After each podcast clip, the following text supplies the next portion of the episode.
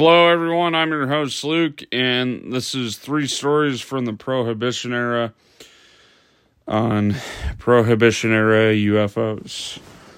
The mini UFO from Mount Pleasant, Iowa, June 3rd, 1920. On June 3rd, 1920, on his 22nd birthday, Jesse Clark Lynch of Mount Pleasant, Iowa, observed a strange diminutive UFO and watched it land within 15 feet of where he sat fishing. The sighting was significant enough to be included in Jerome Clark's The UFO Encyclopedia, the phenomenon from the beginning, third edition. The incident occurred near a pond just outside of town where he was fishing on a summer day. While sitting at the edge of the pond, he noticed movement over the top of a nearby grove of a hundred foot tall maple trees. Flying over the top of the trees was a sort of disc shaped object that is predominantly blue in color. Its size was, quote, like a five gallon cream can. The size and shape have led some researchers to describe it as a mini UFO. The UFO zoomed out from behind the grove of trees without making a sound, and as he watched in amazement, the strange blue craft swooped across a pond towards where he was sitting. It hovered over the ground nearby and finally effected a landing at a spot about 15 feet away from him. As he continued to observe it, he was not inclined to, to make any sudden moves. Quote, he wasn't in any hurry to jump up and run over to it, and he was glad he didn't. It might have killed him. Just when he thought it was going over to take a closer look at it, it took off without any sound and without turning around. It slowly lifted over the trees in the west and disappeared. Still no noise. The object departed at a very slow speed. He said it traveled at a speed of probably about four to five miles per hour. After its departure, he found indentions in the grass where it had lain but there were no burn marks or other damage. He kept the story to himself because you don't talk about flying saucers in those days. Um,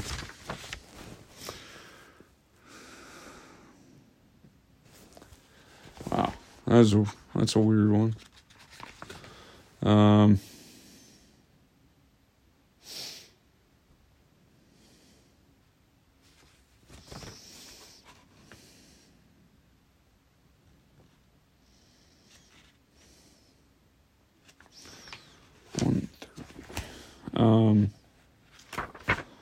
sorry. The UFOs that lived. Um, in 1959, Raymond A. Palmer received a letter from an eyewitness to a bizarre event that happened in 1925 on Flat Mesa near Battle Mountain, Nevada. On the surface, the story appears to be a UFO sighting, except that the objects he saw were apparently living creatures. Palmer was a leading figure in ufology in the 40s and 50s. In the very first issue of Fate, he published the story of pilot Kenneth Arnold's UFO sighting that is considered to mark the beginning of the modern UFO era. The explosion of UFO sightings in the 50s led him to create Flying Saucers magazine, which existed from 57 to 76. The story about living UFOs in the Nevada desert is among the most unusual that he ran in the magazine. He received the letter from a gentleman named Don Wood Jr., who related his amazing experience from 20, 1925. He said that he and three other aviators were flying World War I era monoplanes over the Nevada desert. Quote, We landed on Flat Mesa near Battle Mountain, Nevada. The mesa is about 5,000 square feet, and the walls are too steep to climb unless a lot of work is done. He continued, We wanted to see what was on top of this flat place. We landed at 1 o'clock in the afternoon. While walking about the top of this place, we noticed something coming in for a landing. It was about eight feet across and was round and flat like a saucer. The undersides were a reddish color.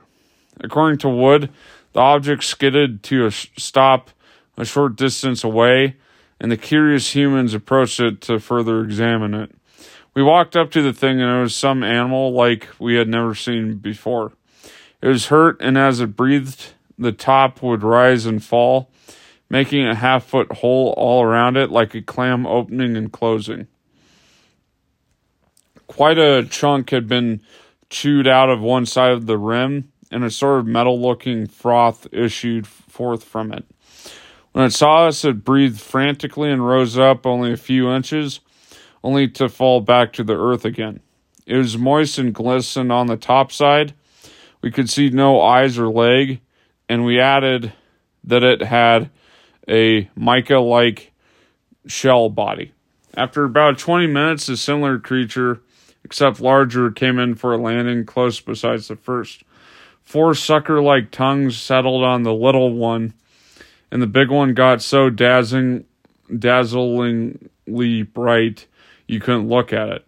Both rose straight up and were out of sight in a second. They must have been traveling a thousand miles an hour to get so high so fast. After the creatures departed, Wooden and his companions found frothy, metallic debris that looked like, quote, fine aluminum wire where the creatures had been. The strange material soon m- melted in the blazing desert sun.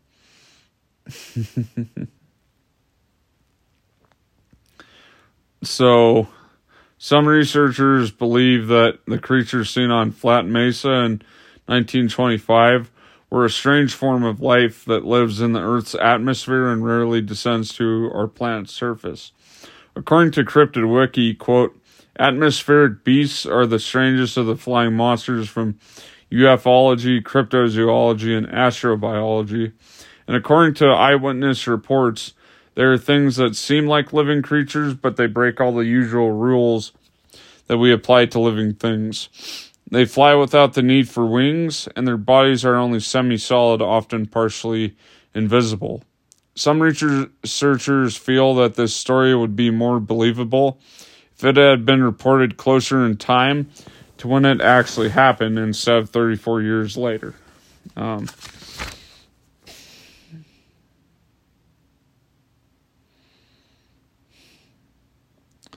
so, while a dose of skepticism is always good, a good thing, especially in analyzing cases like this one.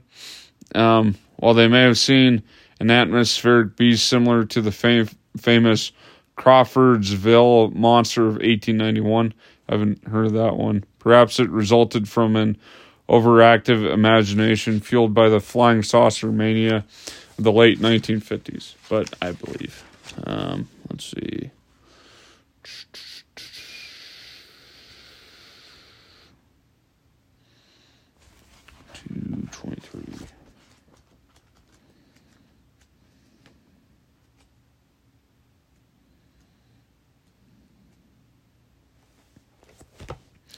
The UFO Visitors, Spring Valley, New York, summer 1929. Highly respected New York UFO uh, researcher Cheryl Costa in a 2016 article titled A 1929 Alien Abduction disclosed an amazing UFO encounter from the roaring 20s. It was a case originally investigated by renowned alien abduction researcher Bud Hopkins. In her article, she points out that although many people think alien abductions were not reported prior to the 1960s, a case of abduction is known to have happened in 1929.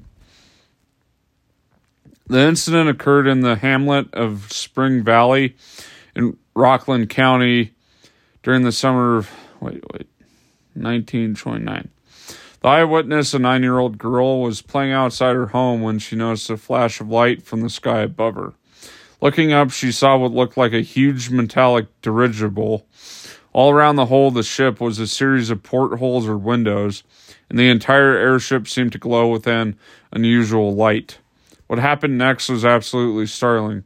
The girl saw three or four humanoids dressed in what looked like deep sea diving suits coming out of the dirigible. The witness became aware that a number of animals all around the area had become strangely quiet and still. They then seemed to float down to the ground, landing a short distance away from the girl. Although scared, the girl was unable to move her feet or arms and thus could not escape. Her next memory was of the creatures leaving her and floating back to their ship. She was not aware of how much time had passed since the UFO had first appeared, and when she first returned home, her mother scolded her for being gone for, quote, so long. It was then that she realized she was not able to remember everything that happened to her during her strange encounter with the humanoid creatures that had come from the mysterious airship. As time passed, the girl developed a phobia about being alone and was perpetually haunted by nightmares about being chased by the humanoids from the airship. Her nightmares continued for many years she also came down with a bizarre illness that doctors were unable to diagnose. Later, she told people that she thought she might have caught some type of strange disease from the humanoids that had approached her. Um,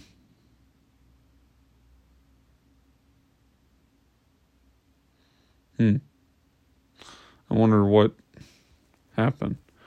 So, one last one, since these are shorter than I thought they were. Knocked down by UFO, Oak Park, Illinois, September 1929. As reported in Linda Zimmerman's book, More Hudson Valley UFOs, a fascinating case of a close encounter with a UFO by a medical student named William Walton occurred in Oak Park, Illinois in September of 1929. Um, Zimmerman located data on the incident in old case files from the Aerial Phenomena Research Organization found in 1952 uh, by Jim and Coral Lorenzen. His encounter began on a moonless, star-filled evening at 10:30 p.m. He was walking north on Euclid Avenue when he saw a very quote a very bright yellowish white diffused light elliptically shaped like two saucers face to face. The object appeared to be about 40 feet in diameter and about 2 feet in height.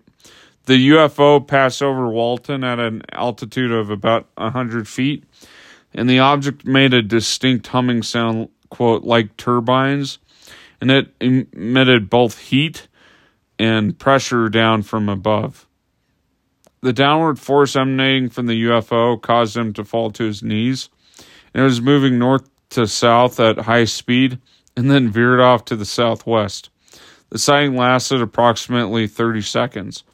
After it had passed, the older odor of sulfur was strong, and Walton, although amazed and shaken, was not injured and did not report the incident for fear of ridicule. In her book, he said, quote, This case stands out for a variety of reasons. First, the incident appears to have been experienced by an educated, reputable individual involving a very early and close saucer sighting. Then there's the fact of this intense pressure, which actually knocked the man down to his knees. The strong smell of sulfur, while unusual, has been reported over the years in a number of cases. Add to all this the heat and turbine like humming noise, and this becomes a very special case that was seen, smelled, and felt. Um, yeah. Well, guys, thanks for listening. Sorry I've been out. It's been a weird two weeks. Um, I know this is a shorter one. Hopefully, I'll be able to get back to normal soon enough. Um, yeah. Hope you guys have a good weekend. Peace out.